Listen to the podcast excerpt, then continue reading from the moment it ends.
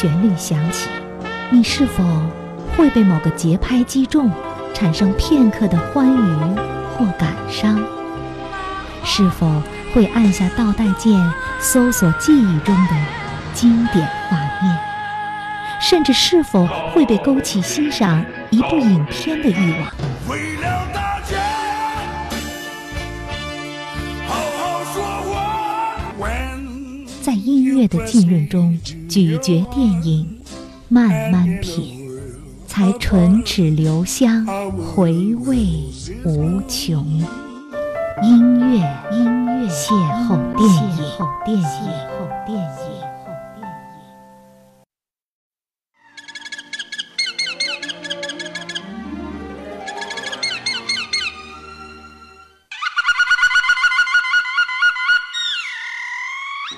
这是我师爷的师爷的师爷传给我的，2、3百年了。索大将坐在太师椅上，孝子贤孙跪倒一大片，千感万谢的。现在，谁还把咱索大将当回事啊？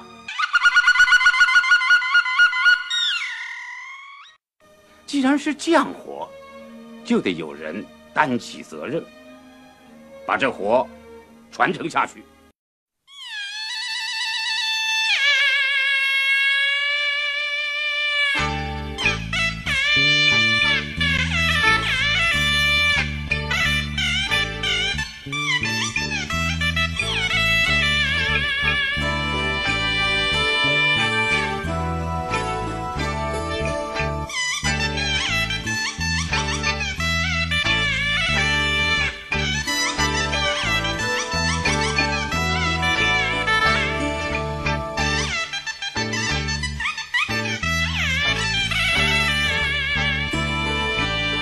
电影《百鸟朝凤》上映1周了，票房不是很好，影院的排片也不够密集。但是作为一位电影爱好者，我还是坐到了影院，支持了本部国产影片。